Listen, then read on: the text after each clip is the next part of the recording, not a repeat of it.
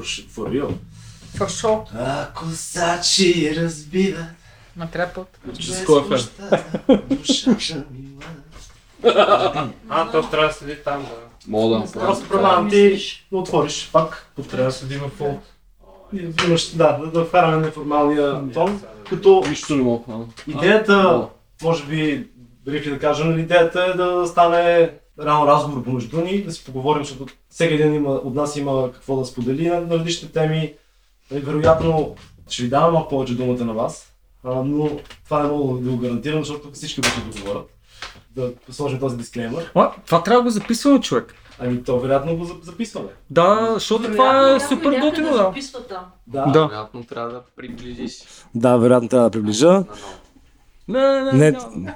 и да, просто това беше нали, да имате вие готовността. Няма да бъде някакъв разпит към вас, а по-скоро целта е наистина да си направим дискусия и да видим дали в тази дискусия не може да родим някакви интересни а, и за нас самите инсайти, и за публиката също. Но ако накрая се получи разговор, на който на нас не е било приятно, вярвам, че ще сме имали успех.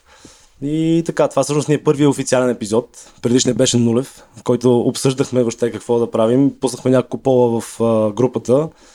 Целта е да го направим community driven самия подкаст, така че нали, не някакви теми, които само на нас са интересни, а всъщност теми, които а, от комьюнити са дошли и доста ясно се откроиха. Защото ние в началото се чуихме сега по-сериозно ли да бъде по по-нашегали да бъде, какво да бъде, как точно се случат нещата, като ще има шегови елементи, но като цяло около сериозна тема може би трябва да се обединим. А, така и показаха половете. И... Не, това не е верно.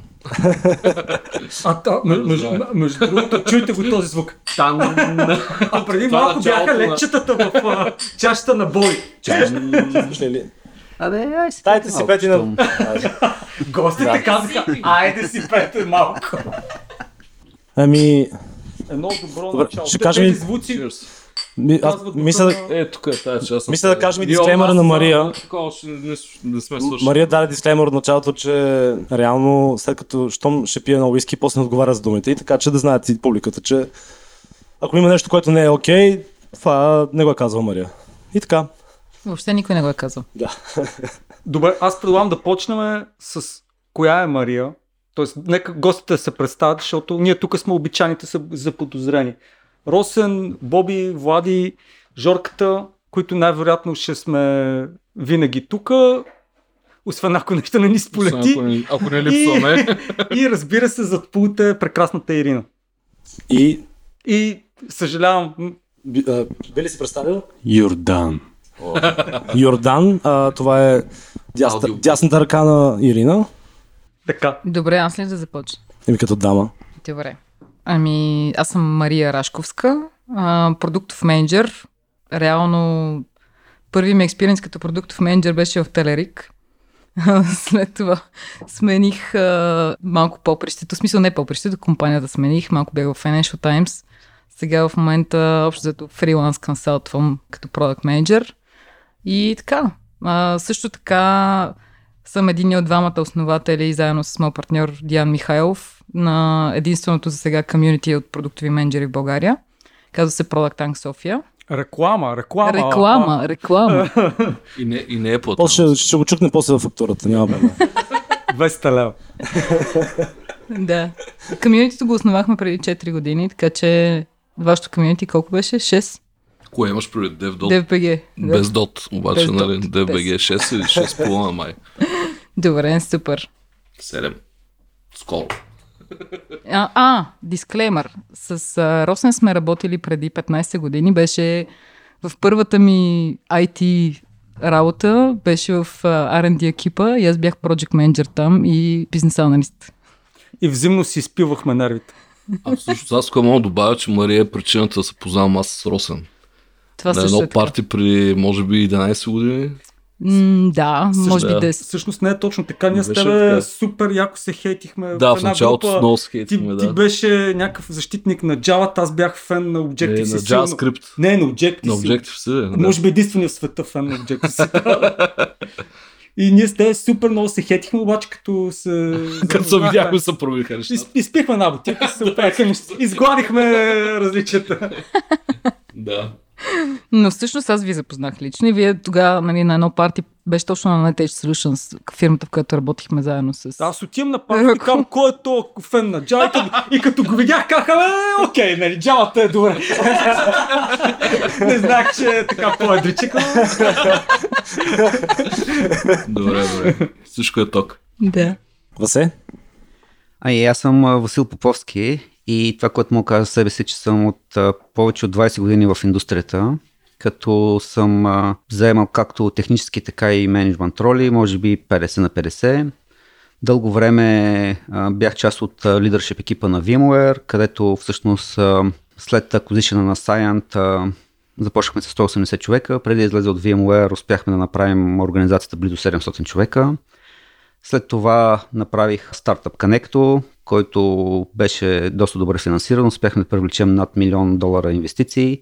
За година и половина направихме Exit, Acquisition към Linplum. В момента съм VP of Product Development на, за Linplum и отговарям за Product Development в България, както и за целия български офис. Супер.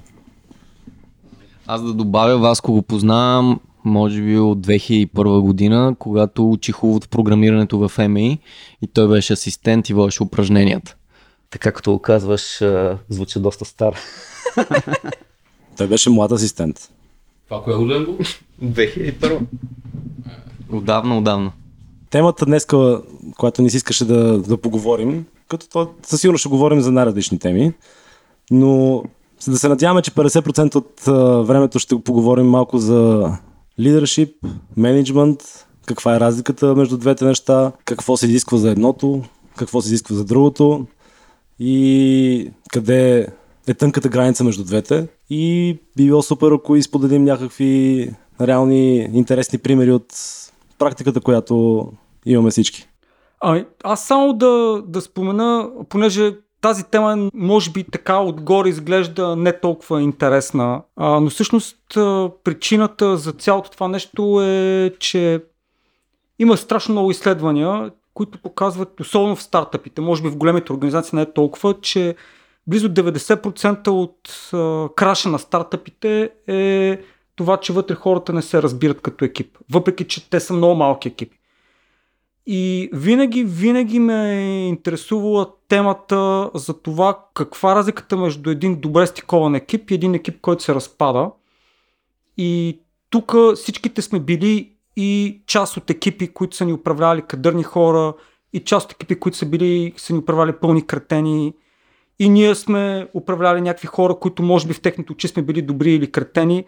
Идеята е да направим един разговор за това каква е разликата между това една организация да върви напред, организационна ли е, защото примерно знам, че Мария е някакъв супер фен на това всичко да е структурирано, да има някаква практика. Аз, за мен това е лудост, нали? но нали, казвам си мнението. Нали? Фашизъм. По-скоро да има научен подход. За мен е много интересно как един екип излъчва лидера си, дали този лидер съвпада с менеджера, а, прямо, какво е менеджера паршутист, нали? т.е. прямо идва някакъв от някъде си, някакъв well-established екип, изведнъж получава някакъв човек отгоре, който почва да ги командва, как те реагират. Това нещо е много интересно и ние като програмисти сме се събирали, сме говорили, той е накадърен, он е печен, така. И ми се ще да завъртим една тема, която да, да, се, опи, да се опитаме да обхванаме всички аспекти на, на това нещо. Всичките тук, в които сме се събрали, мисля, че има какво да кажем. Естествено, може би по-добрата практика да даваме повече фокус на гостите, защото ние така ли иначе ще си казваме нашите неща всяка седмица. Да, ние когато искаме да кажем нещо, ще си го вмъкваме да. с или без тема. Тъй, че аз лично бих започнал от а, това какво всъщност е лидера. Четох а, колко ти да е странно, опитах се да се подготвя за този подкаст а, за 15 минути. И а, попаднах много интересно изследване, всъщност как, как се дефинира лидършипа а, нали, като, като понятие, как хората го разбират. И се оказва, че това не е най-умния, най-силния, най-красивия, а, нали, посочва Мария. а, а, това, е, а, това е човек, който всъщност хората осъзнават, че поставя интересите на групата над своите лични интереси. А, нещо, което ми се струва, че сравнително рядко, особено в големите фирми, а, където малко или много се получава едно драпане нагоре по стълбицата и обикновено хората поставят своите лични интереси над тези зад тях. Другото нещо, което е интересно, че лидерът, за разлика от менеджера, при първото разочарование на екипа зад него, той вече спира да лидери. Това нещо не може да бъде. Това е като стомничката, която е щупена. Тоест, веднъж да ги издъниш хората, веднъж да, веднъж да не си това, което претендираш, че си и край. А докато като си менеджер, ти просто имаш някаква титла, имаш някакви функции, което е много различно. Тъй, че ми се ще да зачесеме, зачешеме това нещо, смятам, че всеки от нас може да каже доста по въпроса, защото има различен профил. Гости. Ами добре, няколко мисли тогава от мен по темата. А, за мен основното качество на един лидер е да служи. Да служи на екипа, на екипа с който работи. Роска ти си много прав, лидера в никакъв случай не трябва да е най-опитния, най- най-силният инженер, по-скоро лидера трябва е човек, който да може да организира останалите, който да може да ги обедини около някаква обща цел и да им помогне с преодоляването на всякакви родблокс, които могат да имат. Това за мен са част от основните качества на, на, на един лидер. А, има голяма разлика между ли- лидер и менеджер. В а, нашата среда, в нашия балон, в който ни оперираме, много по-добре вер- вереят лидери, отколкото менеджери, тъй като чиста менеджерска функция от сорта ти прави това, ти прави това, при нас не работи. Нали, определено при работа с високо квалифицирани и доста умни хора има нужда от доста повече. Просто да кажеш на някой ти, ти трябва да правиш това не става. Трябва да можеш да обясниш какви са целите, да надъхаш хората за постигането на тези цели, да им дадеш необходимите инструменти, но и до голяма степен и свобода. Целта на лидера до голяма степен е да дефинира рамката, в която хората могат да, дефи... да оперират и колкото тази рамка е по-широка, толкова по-добре. Сега, разбира се, тази рамка не може да е безкрайно широка, нали, защото в един момент нали, се получава хаос. Но, примерно, ако се работи по някакъв проект, може да се дефинират някакви конкретни метрики, конкретни KPI, с които хората да могат да работят по това. Примерно, ако проектът е свързан с, с cost savings. Нали. Ясно е, че трябва да се спестят някакви пари. Това е рамката, в която се оперира. От там нататък а, един добър лидер трябва да даде достатъчно свобода на хората, за да могат да развият пълния си потенциал и да ги поддържа. Да. И не да ми- микроменажира и да казва тук точно така ще Много лошо падна бутилката с уиски. Не, нищо не е падало. Не пада микрофона, което е доста по-окей. Защото микрофона не може да бъде изпит. Как се това нещо? А, аз а, ми, ми се ще... Аз бих а, да, само окей, искам един коментар да направя. С някои неща не съм съгласна, които Васко каза, защото за мен е лидера де-факто е човек, който може да мотивира останалите, първо, и второ да им покаже посоката. Това е нещо като Моисей. В тъмни времена или в, а, по време на война той може да държи лонг-търм визията за развитието на компанията или на бизнеса и така нататък. И той може да вземе решения понякога доста трудни и понякога даже не е в... А, не са, може да не са популярни, може екипа въобще да не ги хареса, но той е човека, който държи визията за това, защо сме се събрали като бизнес, а, може да взима трудните решения и може да увлече всички останали по тази кауза, нали, за която работиме. Докато менеджера е вече, нали, той повече се занимава с empowerment, efficiency на екипа и така нататък. В смисъл, той може да, примерно, да въведе процеси, за да е ясно на всички нали, кой за какво отговаря, примерно, тази роля, нали, какви responsibilities си има, къд, докъде се простират те, по какъв начин колаборира с другите роли. Тоест той създава по-скоро рамка, в която нали, всеки да му е ясно какво трябва да направи. И съответно нали, той е човек, който премахва roadblocks и оставя нали, екипа да ливърне целта. В съвременния свят смятам, че поне аз това, което съм виждала, най-добре е тия две роли да се съчетават, т.е. хем да си менеджер, хем да си лидер, но сравнително рядко се случва това нещо, първо. Нали, има хора, които много повече имат скилсета и профила на менеджер и нали, отделно има хора, които са лидери, но не са добри в това, нали, чисто от към operations да общо взето да доведат нещо до, е, до успешен execution, така да се каже. Между другото, винаги като, като говорим за лидер versus менеджмент, винаги си мисля за Дидо Павлов от NetEdge и за Красен. Те са двамата кофаундъри на, на NetEdge. И те са много добър пример за това как един от тях нали, е лидер, който нали, има топките да изгради стратегия, която въобще не е лесна нали, за, за екзекютване и така нататък и да увлече екипа, нали, да, да каже ето това е. Може да изглежда нали, като непостижима цел нещото, обаче ние това се стремиме и можем да го направим, знам, че можем. Докато красен, примерно, много повече беше от към execution и day-to-day operations. Нали, той е човека, който нали, малко по малко структурираше екипа и така нататък. Те и често founders екипите обикновено по този начин се стиковат. Един човек, който е по-лаладжия и един човек, който е по-execution oriented. Поне такива са ми на мене впечатленията, като гледам. Благодаря, Влай. Появи Founders. се, появи се една Е. усмивка на Жорката. Founders е, Определено екип. Любо не е Лададжия. Така ще го кажа. Кой остава? Така, аз имам, Съгласен съм един, напълно. аз имам един въпрос. Какво мислите за отговорностите на лидера и на менеджера?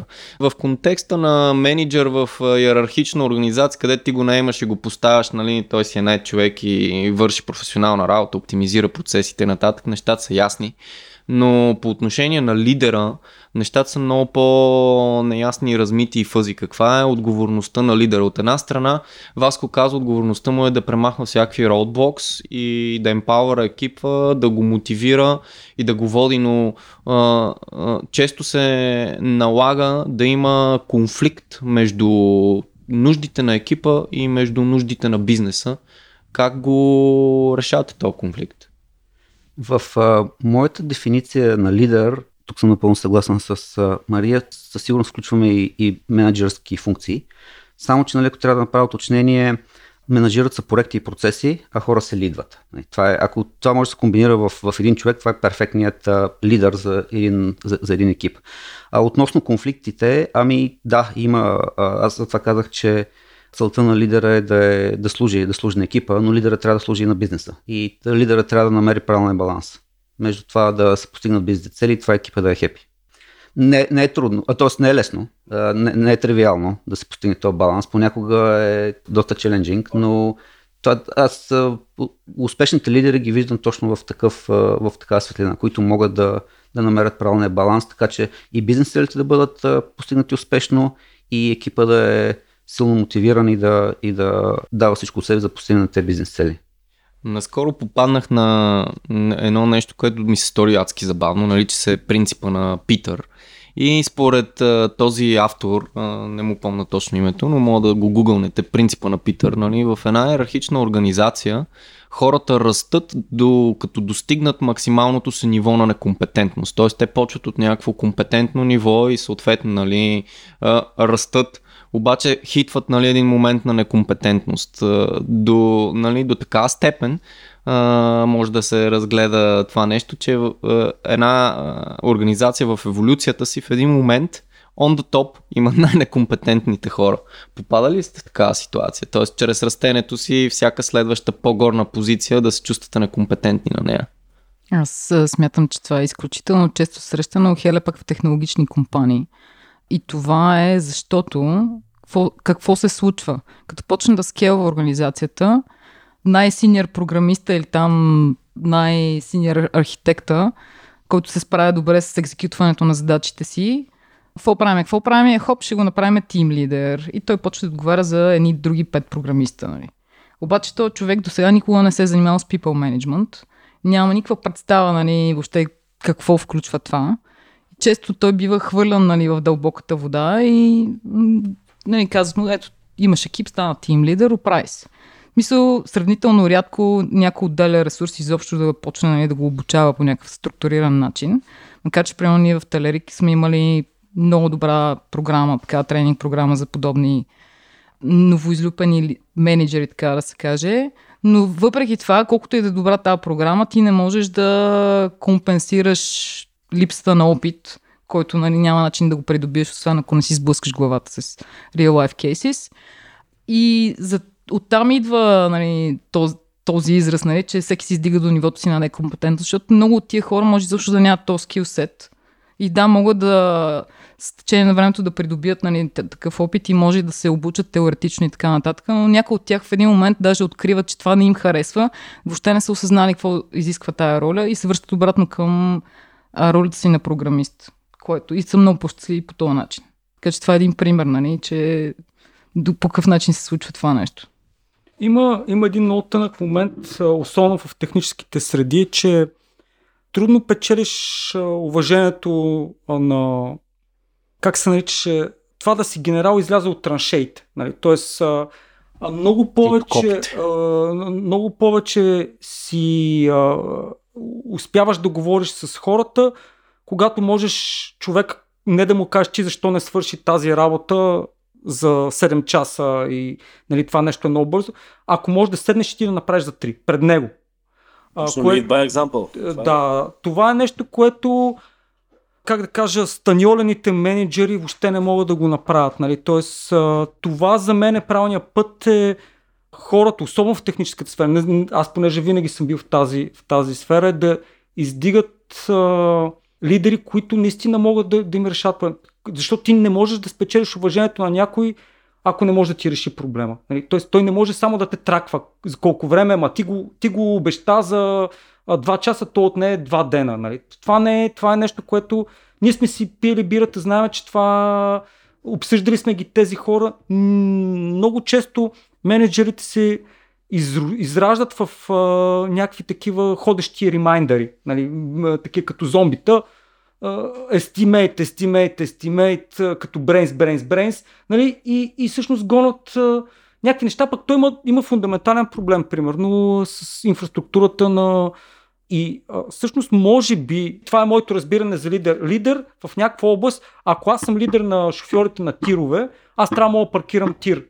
Ако не мога, няма как да ги тези хора. Даже да не кажа, че трябва да паркираш най-добре от всички тира.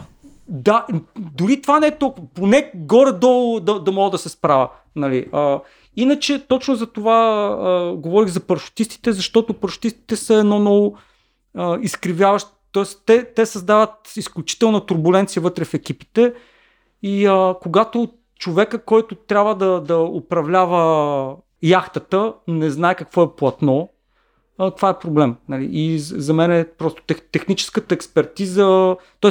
това нещо е девастейтинг, нали, за, разрушително е за, за, за екипа, ако човека не, е, не може да докаже на, на всеки ден, че е достатъчно добър в дадена работа. Ако, ако аз съм, примерно, работя в екип продажби и шефа ми не може да продава по-добре от мене, защо подявате, той ми е шеф. Тоест, ако трябва да обобщиме според тебе, нали, за технически екип, със сигурност трябва нали, човека, който го лидва, да е технически синьор. Да, но тук ако мога аз добавя за нещо прекъсвам, всъщност е много добре да има едно разграничаване. Значи аз имах доста опит а, предишните години и доста фейлове, когато много добре експерти, програмисти в това, което правят, ги правим тим лидове и те пично фейлват там. Ама толкова яко фейлват, че просто не е истина. И след доста четене, освен това ми пада и перформанса на екипа. Защото, примерно, най-добрият инженер в екипа, който е три пъти по-бърз от повечето или суперстар и така нататък, аз лично смятах преди години, че това е човека, който трябва да лидва този екип. Обаче, също не се получава в реалността. В реалността се получава нещо различно. Хората трябва да бъдат, поне инженерите в този балон, в който ние работим и живеем до голяма степен, технологичния. Все повече смятам, че people management, човека с тези качества, може би трябва да е различен от този, който е инженерния лид. И не може би, аз съм вече почти убеден, че трябва да бъдат така настроени нещата. Това става при по-големи екипи. Нали, когато имаш стартъп с 5 човека или с 10 или с 15, ти просто ги нямаш тези хора. Нали, и хората... И ги съчетаваш. И ти ги съчетаваш, да, няма как да не ги съчетаваш. Надяваш се, че си попаднал на правилните хора, които могат да бъдат и лидери, и people management, и могат да говорят с хора, и могат да бъдат, имат емпатия с тях, и могат да осъзнаят проблемите на другите хора или инженерите, с които работят. Защото всъщност това е едно от най-важните неща. Иначе да имаш техническата готовност, те веднага изпъкват в една група от инженери, веднага изпъкват много добрите инженери. То се вижда още за 2-3 седмици работа, обаче не изпъкват тези, с които, които могат да се справят с people management. Това е трудно. И според мен е така наречен soft skills. На голяма част в нашата индустрия това тотално им липсва. Включително и на мене. Аз, аз знам колко много мога да уча в тази посока и колко съм научил последните години и как нищо не знам в тази посока. Така че това е нещо много важно. А ли, добрият лидер, според мен е точно най-правилното нещо, което този човек, тя или той няма значение, всъщност е въпрос за мотивацията. И той трябва да може да запали хората, които са пред него. Той може да обясни с много прости думи защо и къде отиват и как ще отидат до там. Екзекюшъна, съответно, ако е добър и менеджер, може да направи екзекюшъна. Но много често не е добър менеджер. Нали? И двете неща, според мен, са малко по-различни. Иначе е перфектно бъде един същ човек. Нали? Между другото, тук, а, руска извиня, съм тук, много е важно, че в последно време доста компании започнаха да вкарват и два кариер ладъра. Един за техникал, един Да. за, за, за менеджмент или за лидершип. Тъй Ние като направихме точно в, в хаос, поне ми компания. преди в, нали, аз все пак съм доста време и а, в а, две, около 2000 година имаше доста компании, където имаше един кариер ладър. И тогава, ако искаш да, да растеш кариерно, трябва да станеш менеджер. Сега в доста компании не е така. В доста компании има ясно изразена техническа стълбица, има ясно изразена и менеджмент стълбица. Техническата стълбица в повече случаи дори може да се расте по-бързо, отколкото в менеджмент, защото менеджмент стълбица до някъде е свързана с бизнес кейс. Примерно, за да направиш някой старши директор, трябва да имаш достатъчно скоп за старши директор. Докато за да направиш някой senior став, в повече случаи това зависи само, зависи само от скилс. Друго тук, което е интересно като наблюдение е, че поне от моя гледна точка, дори да има разграничение между technical и management или leadership skills, лидерите винаги трябва да имат технически познания. Изцяло, да, с без техникъл никакви... сави. Нали, savvy, 100%, точно така. Да, трябва да имат някакъв technical background и трябва все пак да разбират Това е да. това, това, което правят. Това, това е абсолютно задължително и във всички компании, които в момента съм работил в Scient, в VMware, в Connecto, в Linplan, в SAP, на всичките тези места, когато се правят интервюта за менеджер или за лидер, има и техническо интервю. Mm-hmm. Което техническо интервю дори понякога е свързано с писане на код. Зависи за каква лидершип роля. Ако е, ако е first line лидер, тогава изискванията за писане на код са, са по-големи. А ако е на по-високо ниво са по-малки, но все пак се иска се познание, иска се познание по... И нали, то малко се измества и, и фокуса върху това какво трябва да знае технически. Ако на по-низко ниво е по-близо до самата технология, на по-високо вече трябва да се познават а, повече концепции, нали? малко на, на, CTO, на CTO type of level, да, да, да, да разбираш технологиите, да разбираш как се как може да се съчетаят, как, как да се избере правилна технология, но определено лидера или CTO-то не трябва да е човека, който трябва да избира технологията. Това трябва да го прави екипа, но в крайна сметка лидерът трябва да може, или CTO-то, или менеджера трябва да може да, да, да оцени няколко, няколко подхода и то за това са необходими те technical skills. Ако не може да се направи тази оценка, то, то човек не би бил достатъчно ефективен в, в работата си. Ти говориш за менеджерски и лидерски позиции, специално на технически екипи или in general, защото не си представяме един маркетинг менеджер На, да на трябва да има. позиции. Аз мисля, че тук говорим изцяло в контекста на... Аз не говоря изцяло. Ами добре, аз, Това е говоря, аз говоря в контекста, Добре. на, в контекста на IT, говоря в Добре. а, ръководене, управление, а, лидване на, на технически екипи. Добре. Значи, може би не бях разбран по правилно. Идеята не е лидерът да бъде най-добрия програмист. Това е нали, сравнително рядко срещано явление. Идеята е, когато отиваш при хората и дискутираш технически теми с тях и тех, технически проблеми, да, да си тотално способен да, да можеш да вземаш адекватни решения, които ако си имаш MBA а, нали, и те Няма сложат, как се няма как да, Да, се случи. Не, и ти почваш да 100% задаваш той имаше, гледах сега един комикс, а, има проблем с MySQL сервер и той ми казва ми use your other SQL, нали, Тоест, нали, няма, нали, трябва да има, естествено, ако е топ перформер като да. Между другото, много интересна темата, нали, как смятате ли, че лидерите трябва да бъдат издигани от екипите отдолу или трябва да бъдат издигани от менеджерите отгоре? Защото в един случай, когато са издигнати от менеджерите отгоре, те си имат своята агенда. Те смятат, че те хора могат да структурират процеса, могат да увеличат печалбата на фирмата и така. Когато се издигат от, отдолу, те са малко или много тип синдикални лидери. Т.е. те са хора, които не ги интересува колко ще вземат шерхолдерите на компанията, колкото нали, да са добре те по тях. Тоест тук има едно противопоставяне, което особено за високо квалифицирани специалисти е, нали, интересно ми е вашето мнение по въпроса. Според мен зависи. Зависи от ситуацията а, и зависи какви са целите. Ако се търси някакъв силен change management, т.е. някаква промяна, която трябва да се направи в екипа, тогава дори е много по-естествено да вземеш външен лидер който или която има достатъчно опит в това, за да може да направи тази промяна.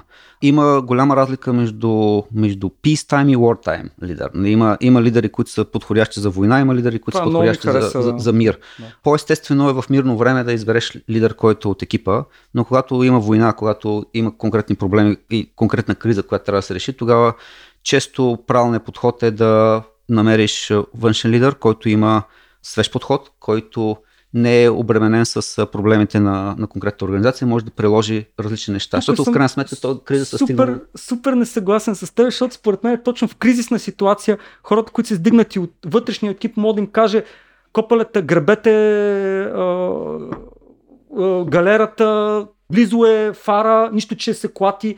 Им при това е човек, който много повече може да капсулира енергията в екипа в кризисна ситуация, отколкото някой парашутист. Така е, но, но, но, но, може е- да не вижда къде е фара. Или да, или да го вижда на е различно д- място. Добър Това е. Им, това- има, им, има и още една причина да търсиш външен менеджмент или поне външна консултация е когато ти си too much in, in the business и не работиш върху бизнеса, а, си вътре в бизнеса. Разбираш ли разликата? И когато нали, си в рамките на екипа, ти си толкова вторачен в работата, че не можеш да видиш пътя, не можеш да видиш, нямаш перспективата да видиш цялата гледка и да насочиш лодката. И ти мога ги накараш да гребат и те ще се скъсат да гребат и наистина ще следват и ще гребат, ама на къде? Към открито море. Въпросът е, че ти можеш да знаеш къде е фара, но ако хората хвърлят гребата и казват fuck you. Ма според мен въпросът ти е неправилно зададен. В смисъл, по-скоро въпросът ти е дали има байн от екипа, дали този човек ще им бъде подходящ лидер, а не дали те са го издигнали или менеджмент. Не, Защото това са две различни Не, не, не. В конкретния кейс, който Васко подигна е, че в кризисна ситуация, според мен по-ефективен е лидер, който е вътре в екипа, защото той може да ги накара хората да, да понесат по-големи щети, при да се разбягат. Това е моята теза. Нищо... между другото, като влезе нов човек, особено някакъв менеджер от високо ниво или лидер, мога да кажа, че само 30% от хората напускат. Много често се случва това нещо. Моя опит е, че по-скоро биват напуснати, но това са отделни това, е, въпроси. това, е- това е допълнително. Да, но както каза Васко, ако имаш нужда от някакъв uh, change management, т.е. имаш нужда от драстичен завой или в стратегия, или в бизнеса и така нататък, със сигурност ще вземеш някой външен и той със сигурност ще дойде с тази адженда. Първо няма да е emotionally attached към екипа, Което т.е. ще, плюс ли? е? Ще направи уволня необходимите кадрови промени, които ти не си могъл да направиш, защото, примерно, нямаш вътрешна експертиза в екипа, да кажем, и затова нямаш външен човек, който да дойде да я внесе. М- М- Мария, знаеш какво става, когато някой човек от екипа бъде уволнен? Мисля, че говорим за различни неща. А, им пред, просто идва нов менеджер и човека Хикс бива махнат от екипа. Това е DDoS атака към JobsBG. Нали? Тоест, абсолютно всеки един от хората, които са в неговия екип, просто отива и си поства CV-то. Нали? Мисля, мисля, че говорим за различни неща, защото аз за промените, за които говоря, са напълно драстични. Те не, е, не, не говорим за премахването на един човек, а на цели екипи. Което А това е ня- някакъв... Аз такъв скел не съм работил, нали? Тоест, съжалявам, нямам такава Това е, това е много различно. Да. много е различно. Много да. е голямо и За различно. Това трябва да говорим малко повече в конкретика, но разбирам какво искаш да кажеш, нали? че трябва да има байн от екипа на човека, който, нали, и затова много компании, особено нали, в Silicon Valley стайл интервютата са такива, където имаш поне 5-6-7 интервюта и трябва да бъдеш видян от поне пет различни членове на екипа, за да има така наречения culture fit. Culture Fit е много важно интервю а, вече в днешно време. Да, то не е само едно интервю, те е серия от интервюта, където нали, хората искат Искам, да са искам сигурни, това че... нещо да те прекъсна сега и да кажа. Аз ако съм на такова интервю, ще съм супер лицемерен. Тоест, а, да, ме разбира се, аз Защо? а, ако знам, че аз съм това, което съм, няма да се хареса на почти никой. Нали? О, о, опитните интервюращи това ще го хванат много бързо. Това е, това е едно на ръка и второ ти защо искаш да си лицемерен, за да бъдеш нещастен като джойнеш тази компания. Не, да въобще, бъдеш аз не съм бил никой на такова интервю, нали, но, но все пак, ако примерно ми кажат тук, нали, отиваш в... Е, ще кажам някакви неща, които въобще не са, не ги мисля, нали, тоест... Добре, а като говорим за culture fit, ме ми е интересно, когато се наема professional manager или вие във вашата практика, доколко важна е за теб, Мари, за теб, Васко, мисията на компанията е, и въобще дали емоционално да резонираш с мисията, с продукта, с услугата на компанията, за да можеш да водиш или да менажираш. За мен е абсолютно задължително ценностите на компанията да съвпадат с моите ценности. Сега за мисията също е важна за мен като продуктов менеджер, защото аз трябва да вярвам в продукта а, и в value proposition на компанията и въобще на продукта. Така че тия две неща за мен са абсолютно задължителни и историята показва, че не мога да вирея в компании, които имат различни ценности от моите. И няма смисъл да се мъчиме взаимно. Нито аз се чувствам добре, Нито те смятат, нали, че аз съм Те се чувстват по-зле. те се чувстват по-зле. Ма не само ти, аз мисля, че това е много правилно. Ако има голяма разлика между личността ценностна система и ценността ценност на компания, там се получава един вакуум, който вакуум а, води до, до голям дисконект, води до нещастие от двете страни. Та за мен е много важно хората, които се на- наемат на лидерски позиции, ако говорим нали, за човек, който идва отвън, да все пак да вярва в и да има същата ценностна система, която има компанията. И точно тук cultural интервюта са много важна част от а, това нещо. Ние в Линплън правим cultural интервюта. И cultural интервюта всъщност е едно от най-важните интервюта. Ако, мо- може да фелнеш на някои неща на техническите интервюта, защото все пак а, има неща, които не всеки знае, те неща могат да се научат. Но независимо дали е за лидер, дали е за, за, за инженер, дали е за някаква друга роля, фейл в cultural интервюто значи no hire. На 100%. А- Бе, без компромис. М- Може, може ли, аз понеже никой не съм бил подложен на такова интервю, интересно ми е какво всъщност е това по дяволите кълчер интервю? Тоест, Are you humble enough for our company, for example? Не, никой, никой няма да ти зададе такъв въпрос. Да, За мен, за мен cultural интервюто е много просто. Аз задавам няколко базови въпроса, за да видя как мисли човек, да видя какво го мотивира и най-важният отговор, който трябва да си дам за себе след интервюто е дали би ми било приятно да пие бира с този човек. Ако, ако отговорът е да, той е паснал cultural това, това сега ще ти дам един хинт. А, за мен хелт статуса на един екип е колко често самия екип, без някой да го му плаща нещата, отиват някъде, си дигат задниците и отиват без, просто защото им е приятно един на друг. Тоест, аз не мисля, че това е кълчер интервю. Това е, оф, не знам. А, момент, аз тук само да уточня нещо. Аз задавам базови въпроси, но доста често от практиката съм свикнал да виждам някъде червени флагове. Видя ли червен флаг, задълбавам много надълбоко и когато задълбавам много надълбоко, накрая наистина мога да се отговоря на въпроса дали този червен флаг е истински или е потенциален. И ако, или е нещо хипотетично, което си мисля в главата. Но с това задълбаване, нали, дори и на такива базови въпроси, накрая стигаш, стигаш до, до същността. Защото ти, като казвам приятно, аз проверявам първо каква е ценностна система на човека. Проверявам дали този човек е дуър, дали, е, дали има необходимия драйв да работи в тази компания, каква, каква е мотивацията, защо би бил дошъл тук. Тоест проверявам много неща. Но накрая ги самаризирам, ако, ако то човек дори да, да отговори да на всичките въпроси, които съм надал, ако накрая остава, съм с някакво такова вътрешно чувство, абе, то човек, в крайна сметка, аз не бих пил бира с, с него, тогава това подлежи на допълнителна проверка. Да разбере защо, защо е това вътрешно чувство. То не е толкова повърхностно, колкото изглежда нали, с, по начина, по който го казах. Той, той е доста дълбоко интервю, но в есенса си е накрая да можеш да отговориш на въпроса дали би ти било приятно да комуникираш и да общуваш с този човек. Това, това е изключително интересно. Мене, можеш ли, примерно, тук да избереш някой от нас и да, да му зададеш някои въпроси, които задаваш типично на, на това интервю?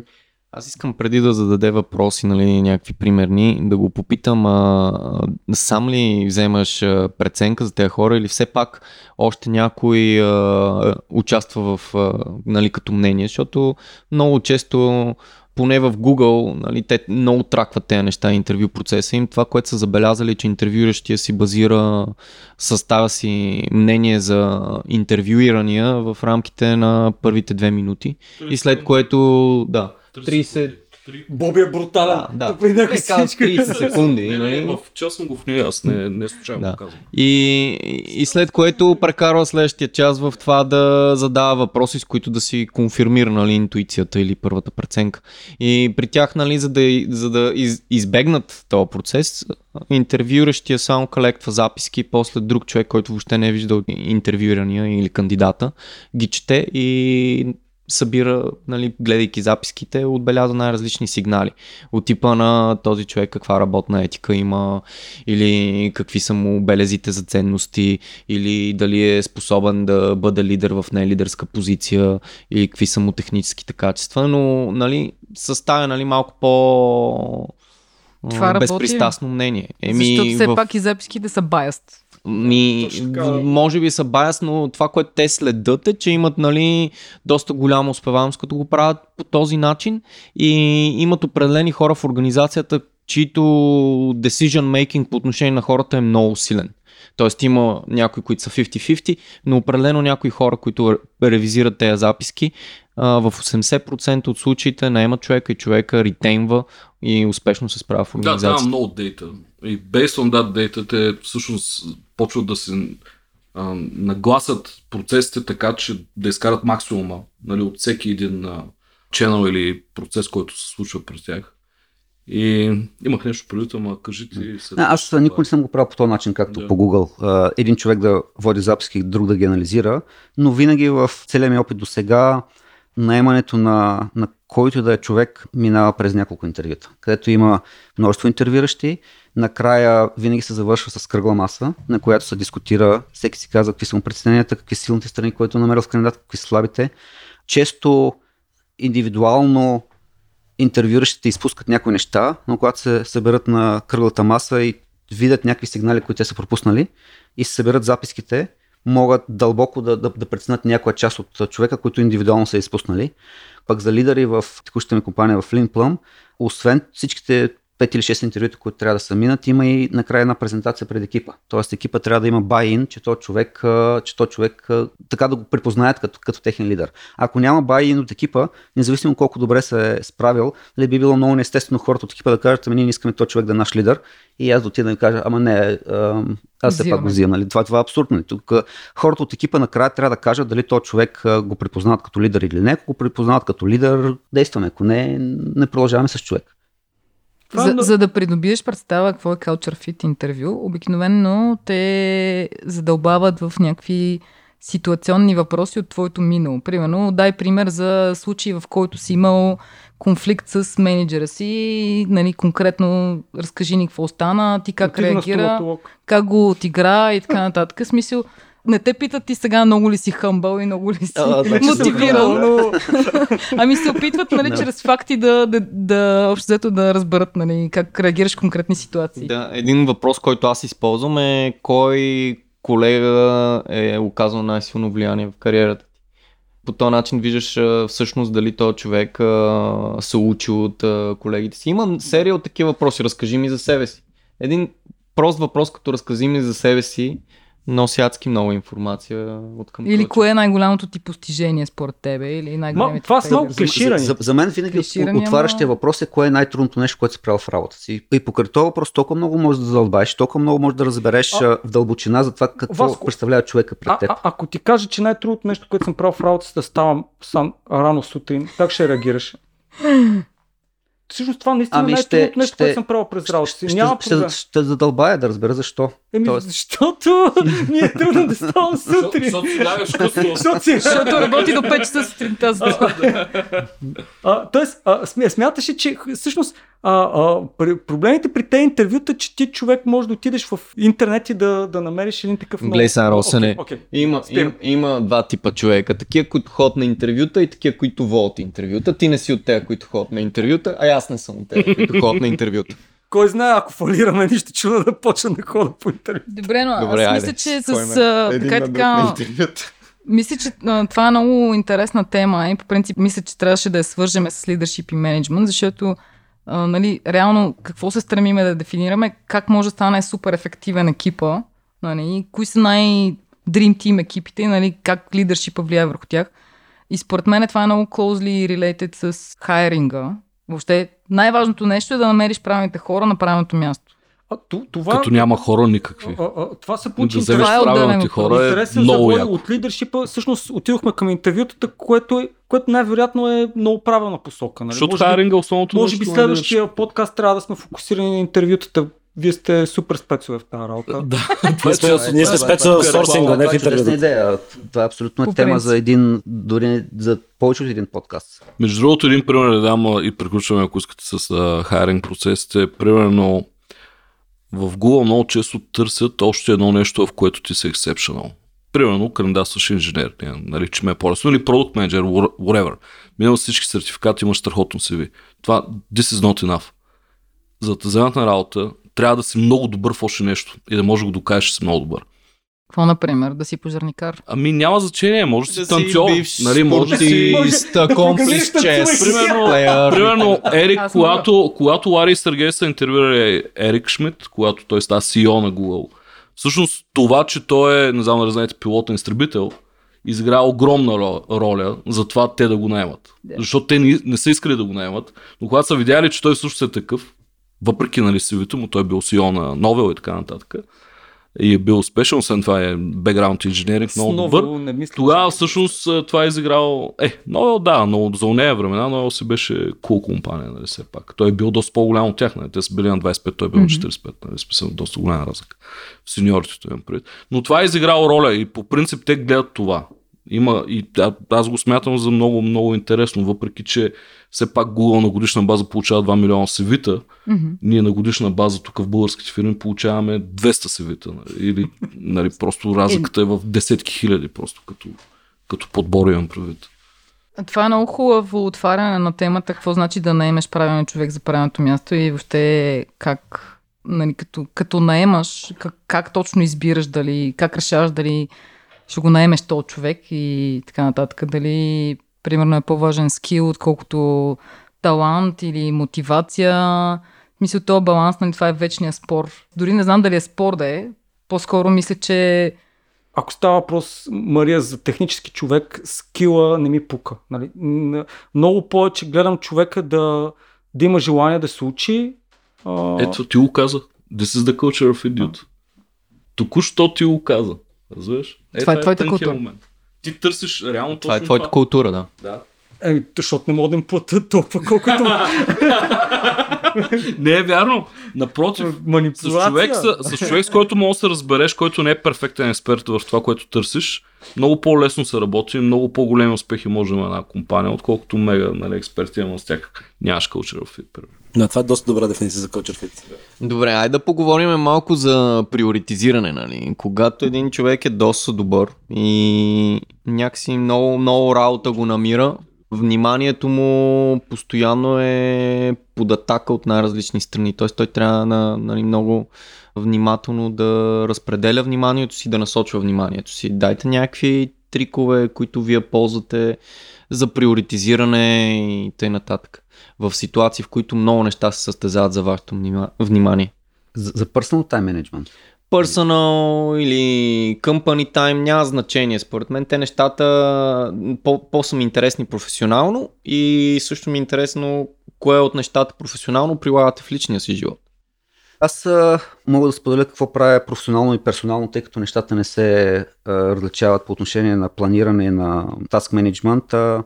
Значи аз първо много силно вярвам в Getting Things Done методологията, където общо взето в а, моята глава човешкият мозък не е създаден да помни, човешкият мозък е създаден да, да, да създава. Съответно, тази методология а, налага това всякакви задачи или всичко, което имаш да бъде да е разписано някой, да бъде вкаран в някаква система.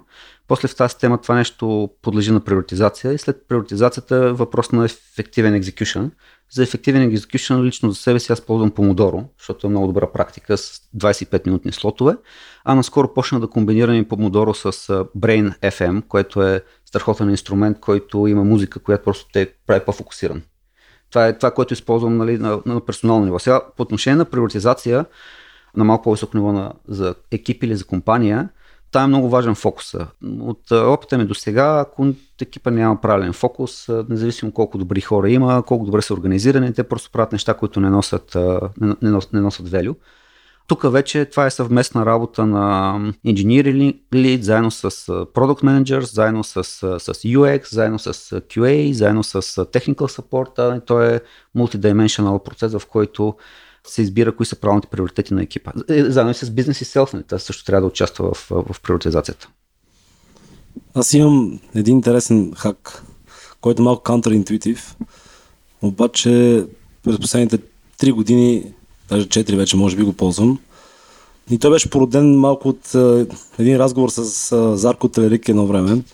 Помня, че имах един момент, който леко бях... Абе, точно станахме брейк Иван с Enhensive, супер щастливи, две години и половина, нали, мечтаем си, като даже сме си мечтали още преди това, още преди да стартираме бизнес, нали, да направим компания, която да изкарва, да само издържа, а и че даже да печели. И абе, една седмица след този успех, някакси продължаха цифрите да растат нагоре. Бе, нещо не се чувствах максимално хепи. Даже направо не се чувствах, бе, леко бях даже депресиран. Викам, какво става, бе? Това го мечтая тук от години и сега се случва и не съм щастлив. Помня, че писах на Зарко вечерта в петък, пивам в 6 часа някакъв СМС. Свята такъв е бил СМС, защото ми каза утре в 11 да пием кафе в Ринг Мола. И се видяхме с него Имах там някакви казуси, които буквално за 20 минути аз си сипах списах за въпроси, той сам ми отговаряше за по тези секунди даваше отговор на въпросите, бях такъв, ага, да, то, това е obvious, да, да, да, да, тук да, тук не. И в един момент той ми каза, момче, вика, да сега беше голям зор да го стартират това нещо, да го задвижите. Вика, и беше, няма събота, няма неделя, няма 12 часа вечерта, няма гадже, няма брат, сестра, просто действаш и бачкаш. Вика сега обаче, трябва да преминете към новата фаза, която да се научите да живеете с това нещо. И след 7 часа аз имейл не си отварям. Събота и неделя изключително рядко ще правя нещо работно. Просто трябва да се научите да switch офвате. И когато, защото то беше малко, как така, нали, това е един ден от седмицата, аз даже два дни ще, ще загубя от това нещо. Но всъщност, като почна да го прилагам, резултата в понеделник, аз ставам рано за да си планирам. Понеделник обикновено към 5-6 часа ще стана или в събота също, също неделя ще се случи това нещо, но рано сутринта, когато е най-спокойно. Слагам един бял лист пред мен. За 30 минути планирам цялата седмица в голям детайл и дори не се налага да ги номерирам нещата, защото мозъка ми ги вади едно след друго по приоритет. После нали, кое ще си ги сбивам едно с друго тасковете, да видя сега ако не можеше едно двете само да изпълня, кое всъщност трябваше да, кое ще бих и оставил да избера, за да определя кое е най-големия приоритет. Но някакси мозък интуитивно го хваща и той е малък хак, малко чувстваш се като, сещаш като едно време на даскало, вече към 5 и 10 септември вече даже почна ни се ходи на училище. Вече цял лято сме почивали, аре вече чак ми се ходи. И малко е такова усещане си го правиш на мини ниво а, през благодарение този уикенд, като тотално го спреш. И давам мога- някакво много голямо Не мога да повярвам, че не си чекваш служебния мейлбокс през уикенда. Нито веднъж. По никакъв повод. По никакъв повод. И беше, въобще не беше лесна задача това нещо да го направя. По никакъв повод няма да се отвори имейл, освен ако не, някой не ми извън да каже, пратихте имейл, тук, който еди какво си, нещо трябва да го отворя точно събота. Според мен, Много е хай- рядки изключения. Според мен хай левел е да си го чекваш и да не реагираш. А ти си някакъв такъв... Това не е файн. Това е мазохист Това лева. мазохист. Да, абсолютно. Гледаш го, обаче не, т- Това ще ти създаде много повече стрес за по-добре не го гледай. Е, ако от инвеститорите по-добре да отговориш. И от, смисъл, няма значение кого е. Някаква комуникация. По, по-интересен е поинта, чакаш си мела, като си на вакансия. 10 дена, примерно, какво правиш? Не си отваряш мела. Да. Ми почивал си. Абсурдно, ти после имаш 400 Виж, мела. Ако трябва да съм честен, просто не съм имал 10 Това дни вакансия че от 6 концепцията години. с вакансията по принцип е сбъркана, защото Права ти ако трябва да работиш два пъти повече Не. преди вакансия, три пъти повече след вакансия, Идеята е, е смисъл да послед, послед, последните изследвания ка- казват, нали, че за 15 минути на ден по време на вакансия е добре човек да се проверя бизнес мейл.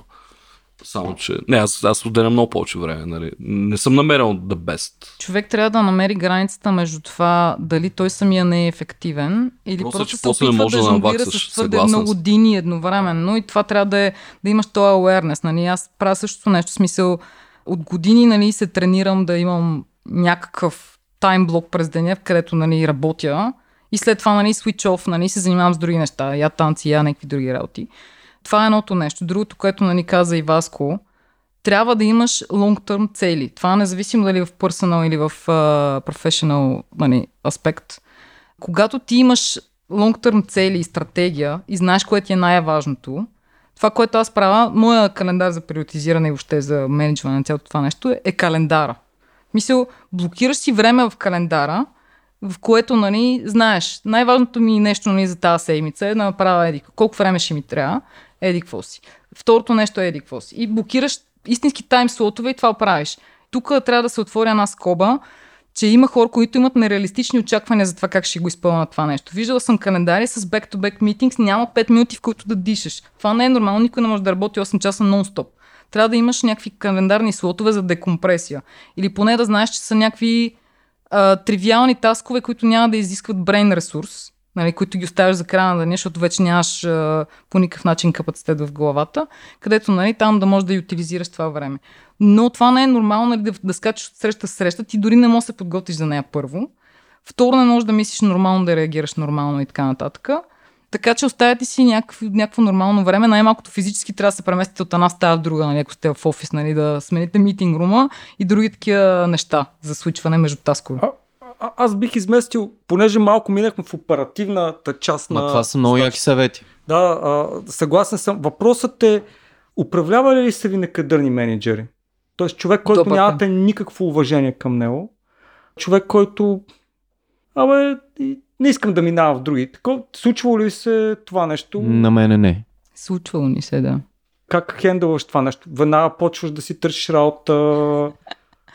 Ами аз съм, аз съм малко по-емпатетик и почвам в началото поне им давам шанс, нали, защото все пак човека се е издигнал до това ниво, значи може би има защо. Тоест, а, вероятно има някакъв скилсет, заради който е там и по някакъв начин се е озовал там и той все пак ме е наел, примерно, т.е. има нужда от моята помощ и може би аз имам някакви комплиментари скилс. И се опитвам да видя дали такъв партнершип между нас може да работи. И почвам, може да пробваш така наречения менеджмент up, upwards. Тоест, в един момент, в то, ако твой менеджер не може да ти помогне нали, да си екзекютнеш tasковете и не ти помага, не те а, в смисъл, той може да те емпауърне, но по никакъв начин нали, не може да бъде твой амбасадор или пиар в а, самата организация, така че да ти отваря врати на по-високо ниво. Тогава ти се опитваш нали, това да го направиш вместо него. И по-скоро се опитваш да, да не ти пречи. Точно така, да. ако той, обаче, ако той почне ти пречи, тогава вече е проблем. Тогава вече най-вероятно нещата няма завършат. Тогава минавате към War, директно. Не, няма как да ми е тъкъм, защото ти си в по-лоша позиция. Той винаги може Не, да. не се знае, защото негова работа е да управлява тебе. Да, но неговото управление може да бъде добър ден, довиждане. Така че, нали, трябва да внимаваш Да. с този баланс. Да, не съм имал такъв случай. Така. Доста, доста, често, доста често хората не напускат компании, напускат менеджери. И затова е много важно да, да, да имаш право. Винаги. 100% съм съгласен Да. с това. Аз също мисля, да. А, съответно, аз и в, и в моят опит съм имал а, доста търкания с а, някои от менеджерите, които съм имал. Дори си спомням една случка в а, а, VMware, където имах а, менеджер, който всъщност с него имаше доста обрати. Той почти ме уволни. А, като казвам Това е почти, нов- нов като, термин като, като, като, като, като казвам почти, на, а, нали, беше ме сложил на, на, на перформанс план, беше ми сложил много нисък перформанс рейтинг, но след 3 месеца ме повиши от директор на старши директор. Тоест ние за 3 месеца успяхме да направим тотален обрат, като всъщност последствие се оказа, че основният проблем, той беше останал с впечатление, че аз не съм техникал, а той търси техникал хора на неговата, на, на, за, за моята роля. А, причината за това беше, че ние с него имахме one-to-one срещи, които ги правихме веднъж на две седмици за половин час. И аз в повече случаи имах нужда от а, неговата помощ за някакви конкретни организационни неща, от сорта бюджет за нещо, или пак сега как ще правим промоушени, сега как ще правим увеличение, или на то човек да дадем бонус. И аз имах нужда от такъв сапорт, нямах нужда от технически сапорт, Мгм. но той очакваше от мен да говорим на технически теми, защото него това го интересуваше. Та, в последствие, след като, след като се разбрахме какво да очаква, ние това, което си казахме, че веднъж ще говорим за технически теми, веднъж ще говорим за менеджмент теми. И имаше огромен обрат в отношенията ни и всъщност нещата се оправиха и всъщност аз този човек доста го уважавам в момента. Да. Въпреки, че имахме много търкания и някакси... То обикновено точно така е става и в реалния живот. Леко трябва да се сбиеш с някой после всъщност си ставате първи приятели. На- най-добрите приятели са те, с които си се бил. Не? Това е. Да, класически. А, става ми много интересно, понеже гледам и, и времето вече напредва и минаваме вече един час, а си говорихме, че ще се стремим да горе-долу толкова да бъде подкаст, да не е по- по-дълго от това нещо. Така че знае ли, ако се отвори а, темата и приказката, може винаги да разделим на два епизода. Това, което ми направи впечатление в началото, като ставаш дума за дефиницията на лидера, как всички имаха много различна дефиниция. И един буташе в една посока, другия буташе в друга посока. И веднъж помня, че бях на панел, на който бяха Дра, Драго, Драго, Драгомир, забравих му фамилията, на Drag Bicycles, а, тези българската марка колела. Той беше единия, а, Ивайло Пенчев беше другия, Петър Митов а, беше, Митев. да, Митев, Петър Митев от House Group, той беше третия. Всеки имаше различно мнение точно за такъв тип лидершип, кое е правилното, кое не е. Всъщност това, което се обединиха всички на панела като тема, беше, че всъщност няма една формула. Няма една, един правилен начин, а всъщност всичко зависи от лидершип стила на човек.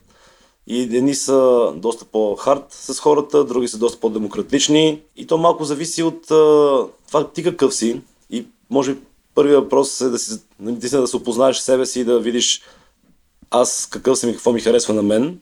И след това да приложиш принципи, които да градат това нещо за лидершип, а не да се опитваш ти, ако си по-добродушко да си цербер, ами то това не ти е, не ти е в твоя стил. Съответно и обратното, нали, вероятно не трябва да си трябва да се опиташ да се, да се поуправиш малко, да не си някакъв ужасен цербер, но Жоре, много интересно нещо зачестваш и това е че в, особено в големите организации, говорим за големи, защото малките нямат някаква стълбица, хората, които дърпат тези под тях, имат два основни драйва. Единият да са тяхно копие, но най-опасното е, че всъщност много често хората дърпат нагоре хора, които в потенциално не биха ги конкурирали.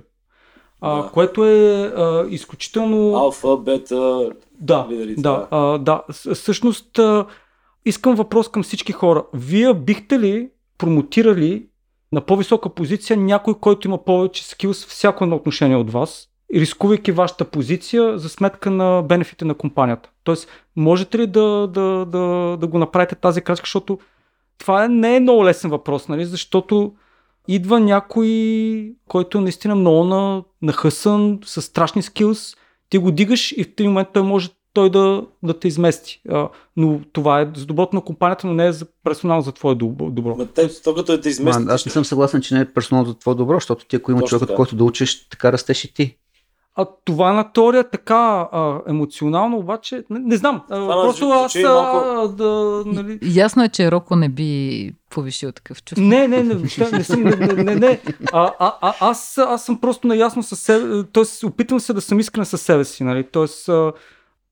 не, не е лесен decision, нали, ако се, ако се позамислите. Не е лесен decision. Аз не, бих, не съм била в такава ситуация, но... Никой не си виждал някой по-добър от тебе. Ами, не съм била директно, не съм управлявала директно такъв човек. Виждала съм, но нали, не съм била в позиция да съм директен менеджер, така че не съм имала инфлуенс върху. Но естествено имала съм примерно peers, които са били много добри и там нали, винаги съм давала позитив фидбек за тях, нали, когато са ме питали. Тоест съм им помагала да се издигнат в кариерата и така нататък. Но просто познавайки се, нали, знаеки собствената си ценностна система, ако ми се случи такъв а, случай, при всички положения би го промотнала този човек. Защото просто аз искам да бъда третирана по този начин. В смисъл, ако нали, поставям се на негово място, ако аз нали, имам скилс, драйв и така нататък и правя всичко нали, възможно ор- организацията да напредва и така нататък, очаквам и аз да бъда ревордната по този начин. На мен не се е случвало и в двете посоки. Случвало ми се, когато започнах работа в Science, а, там един от моите менеджери видя потенциал в, в това, което правя и всъщност след известно време аз му станах менеджер. После в VMware, когато продължихме, аз пък минах на техническа позиция и той ми стана менеджер отново. И после, може би, още един или два пъти сме сменяли кой на кой е бил менеджер. Но то това няма никакво значение. Сега, в крайна сметка, ние двамата сме могли да, да, да се учим взаимно и да, и, да, и да растем персонално и професионално на базата на това, че нали, ти, много, много зависи тук егото. Егото, его, его enemy, нали? Даже има и така книга. Ако И освен това, доверието в назад, другия да. човек е най-важното нещо. Да. Без доверие нищо. Това е работило, защото сте, сте имали доверие си. Ама ние сме имали доверие, защото сме оставили егото си на страна. Защото, Е, нали, окей, ако да. аз си казах, е, аз съм най-добрият. То, той това е първото нещо, което трябва да. Абсурдно, е, това не работи. И все пак са работили в голяма организация, където има очевидно необятни възможности за всички, докато примерно в една по-малка организация представям си, нали, че някой би се чувствал застрашен и би си пазил мястото евентуално, не знам. В смисъл, виждали сме такива случаи.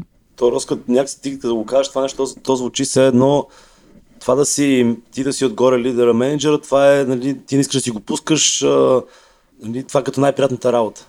Ама то всъщност, ако някой има който да дойде да те отмени и всъщност той да го свърши по-добре от тебе, супер бе!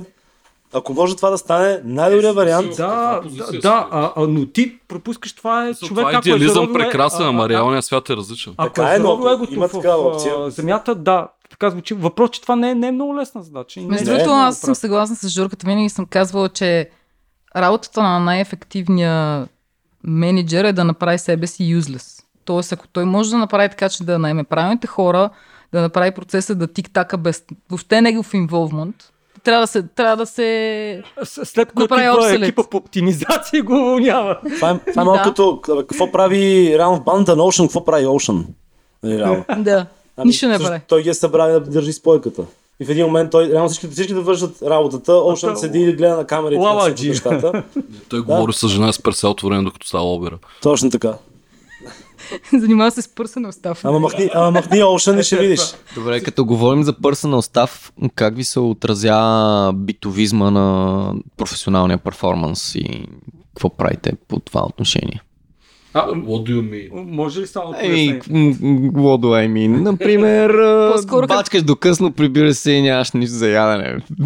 Пример. Или жена Това ти... е, това е как ти се отразява професионалния перформанс върху, върху битовизма, а не обратното. И, и обратното, защото все пак нали, work-life balance върви в двете посоки. Когато отделяш повече внимание на лайф, страда работата. Когато отделяш повече внимание на работата, страда лайф аспект. Ами точно за това говорихме, че е хубаво тия, всичките тия неща да сти в календара. В смисъл, не трябва да има ситуация. Ми да, Не пазаруването това, може да ти е там. Да, да, по принцип да, и аз календара го смятам за най-полезното измислено човечеството. да. Ми не знам, трябва да сложиш някакви граници, иначе просто нещата стават. Поне аз за себе си говоря така. Аз съм много зле в това отношение. Ако нямам граници, които да спазвам, просто положението е. Мога да отида на работа в 8 сутринта и да се прибера на следващия ден в 7 сутринта, ако съответно знам, че в къща няма никой. Но аз имам семейство и аз знам, че ако не се прибера примерно до 8 часа, те няма да ме видят, аз няма да ги видя. Децата ще са легнали и това всъщност ми липсва и точно затова съм пред тях, когато трябва.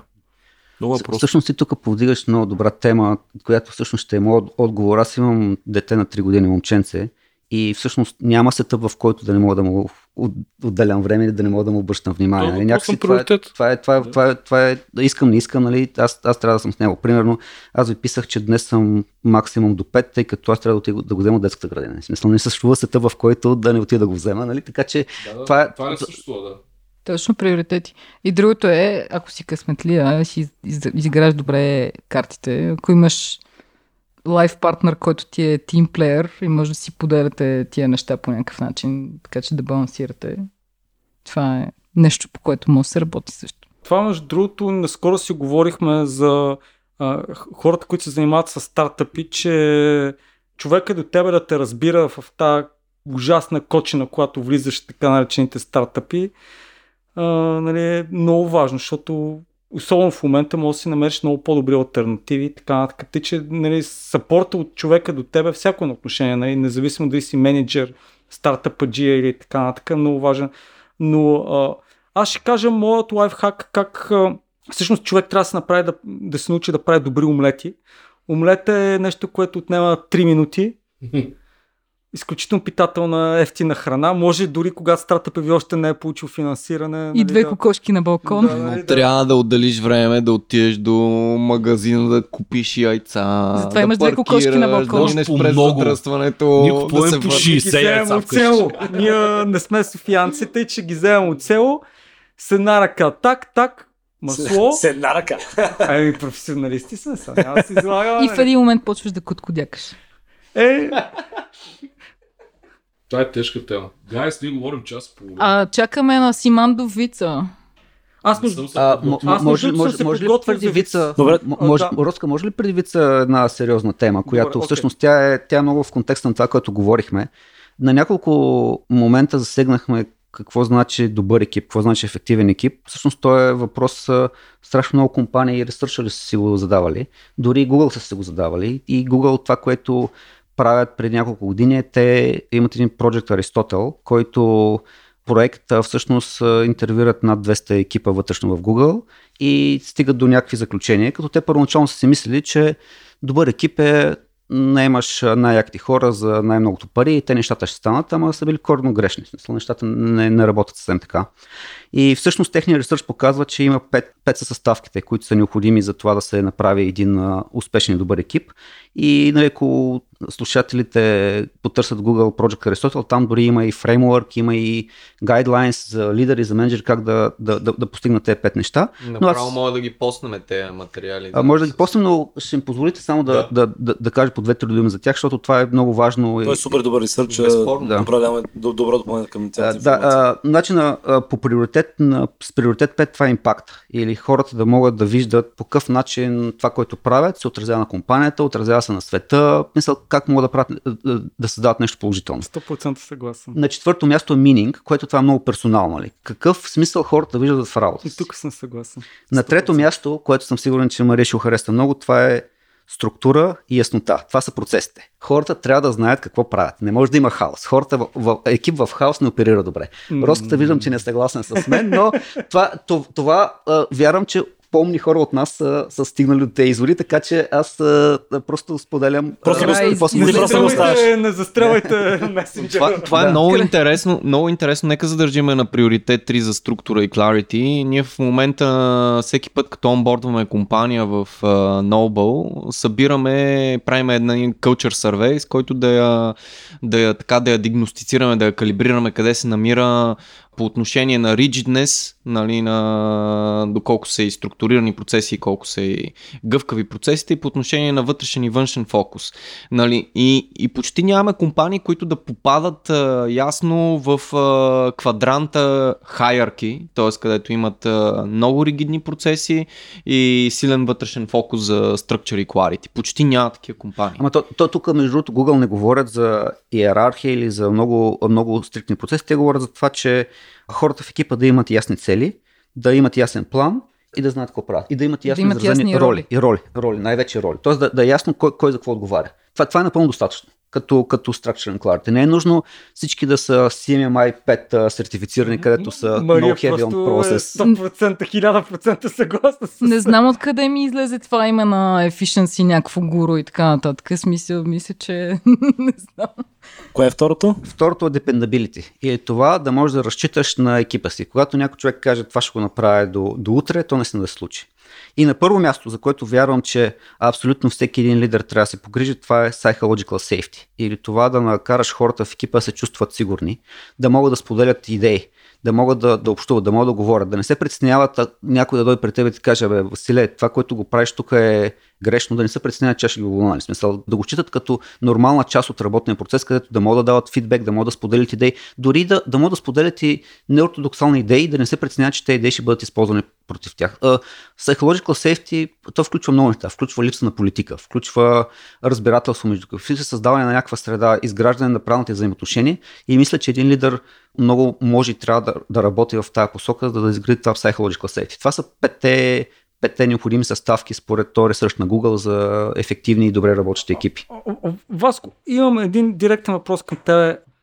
Какво мислиш за политиките за diversity в компаниите? Тоест, а, Защо отклоняваш темата? да, не, защото а, Аз по-скоро Това исках да е- го питам за psychological safety и доколко смята, че това Окей, е възможно в рамките на компанията. моят въпрос за, сметка на това. Но, а, интересно ми е, а, просто в голяма американска компания, аз смятам, че в България много хора, особено в нашата група, са супер против а, такива политики.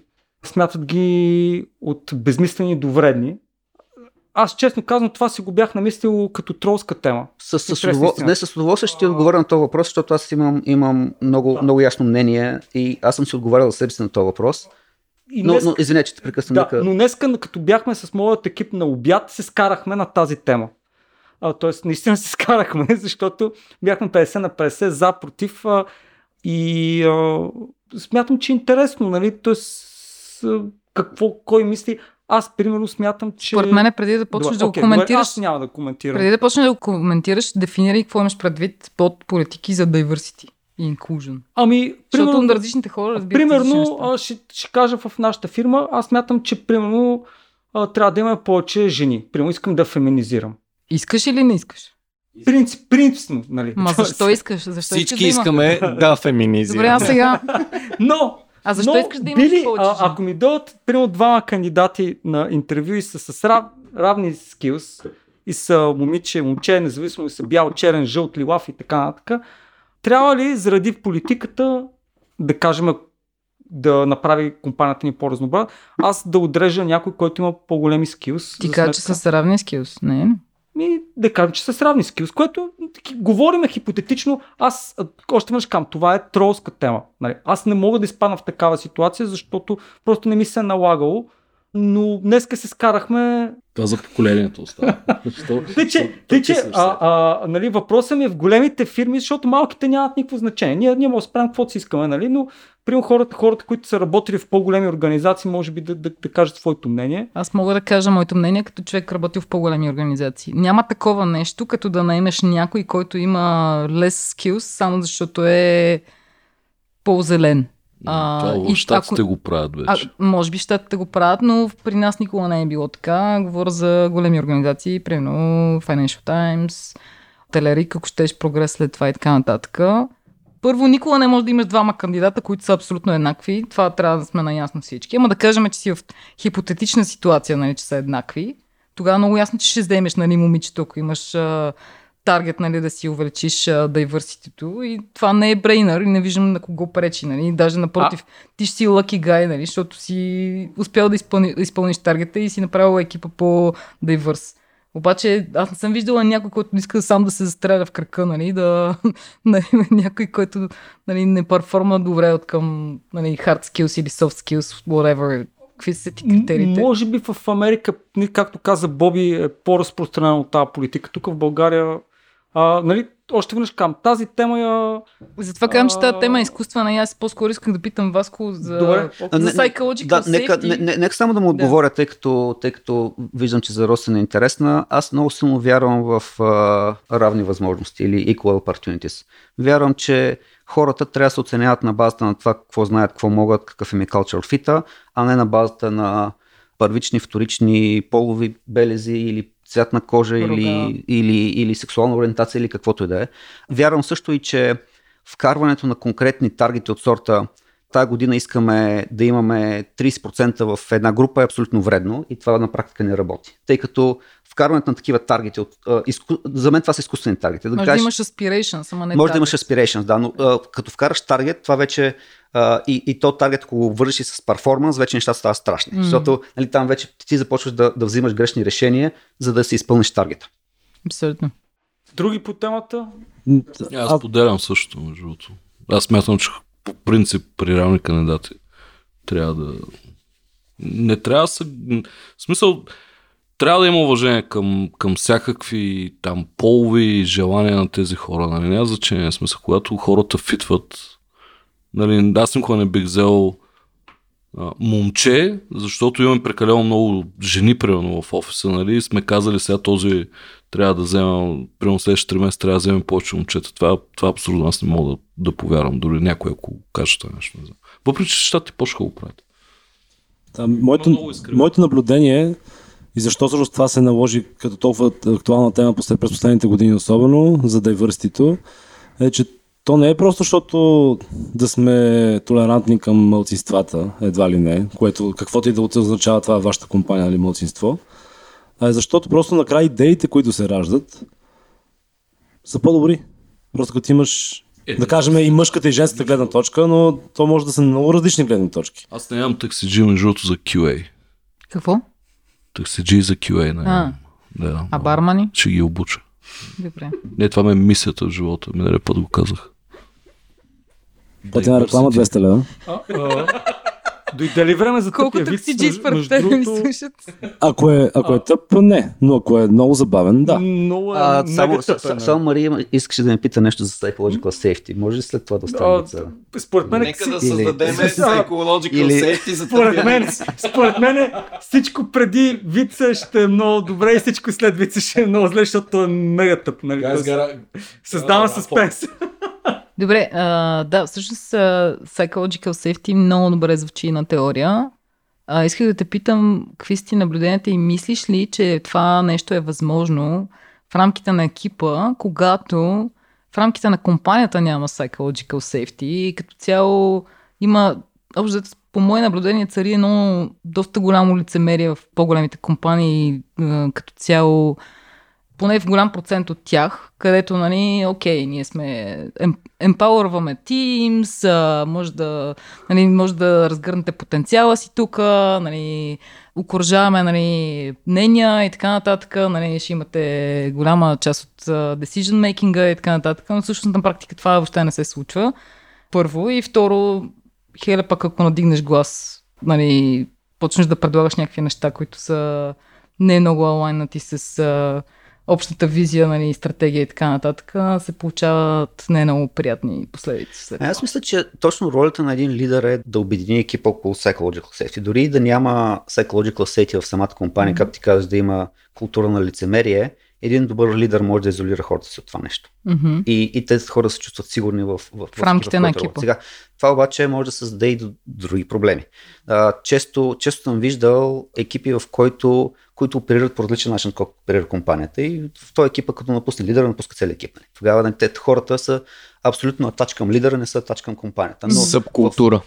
Събкултура, да, създаване на събкултура. Създаването на събкултура като цяло не води до, до добри неща. Най, най-добре е, ако може мисията и, и визията и целите на ам, на компанията да бъдат аланите с велюс на екипа, да бъдат аланите с персоналните велюс. Но когато има разминаване, то тогава, нали, аз малко по-рано говорихме за това, аз не бих работил в организация, която има разминаване с моите цели, защото аз наистина трябва, трябва, трябва да стана политик, трябва да стана интриган, трябва да стана лицемер. Нали, те неща мен много ме натоварват. По принцип е за това как, че известно лицемерие, защото нали, on the outer side се комуникира едно, пък всъщност като влезеш вътре и поразцъкаш малко се оказва, че нали, някакси малко по-друга културата.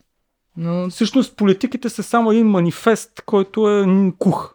Нали, Тоест и валюс на компанията. Отдолу всичко е кочено. Като we work. we work very humble, very, very everything. 1.7 billion dollars out, right? Обаче мисля, че Те трябва да го пишат в учебниците по бизнес, Аз мисля, науки в. Харвард. Ма те не са единствените. Не, значи, ама, ние като пример. учихме предприемачество, тогава беше WebVan. WebVan бяха изхарчили нещо от порядъка на половин милиард без да деливърнат нищо.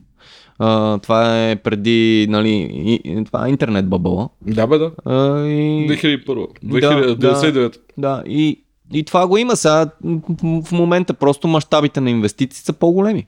М, 20 милиарда. Аз, аз бих вече преминал към вица на... Айде, айде да чуем. На да Росен? чуем На. Росен. И, и след, след мисля, вица ще... че- Той е във форума, вица на Борис, днес ще го разказва Росен. След, след вица ще кажем, ще кажем и кой ще бъде Ще следващия. на Росен. а, мисля, че този вид има голям шанс да го изрежем, но няма значение. да, а, а, са, Червени чу- точки чу- слагаме ли? приказката за Ще ли мерената червени точки? Да. Червена точка да слагаме ли? Добре, Червена точка. Тър, стъркава се мерената Две червени точки. В гората, такова обаче по едно време върви вълка, вълка бил много разгонен. И, Три, че, трета червена и точка. вижда, вижда мерената питка и тя почва да говори, аз съм мерената питка, три дена месена, два дена пудрена, не знам с какво. И той, той завъртял, ама я ми кажи ти вика откъде говориш.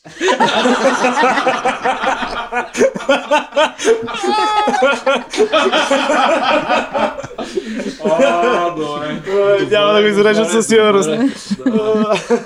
Това е от американски пай или е?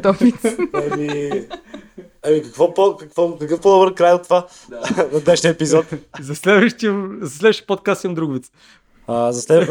Първо да, да благодарим на, на гостите днес а, и на Васил и на Мария. Благодарим за отделеното време. Беше удоволствие, за мен лично беше много интересен разговор. Записах се няколко неща и да ви покажа, че... Нали, Няма нужда, то е записано за двувеки веков. Еми, да, да, аз съм си извадил съмарито на най-ключовите неща. А и няколко практика от 20, едното беше за Помодорото и Brain, Brain FM, който със сигурност би го тествал. Другия, след- следващия епизод, а, гост а, а, ще бъде Иван Ванков, ГАТАКА. А, така че очаквайте и този епизод. Този стана малко по-дълъг, но вярвам, че си заслужаваше. Супер. Да, и аз Благодаря. Благодаря, Благодаря. за Да. поканата. Да. И аз благодаря. Уникално. Е, до нови срещи! Няма време.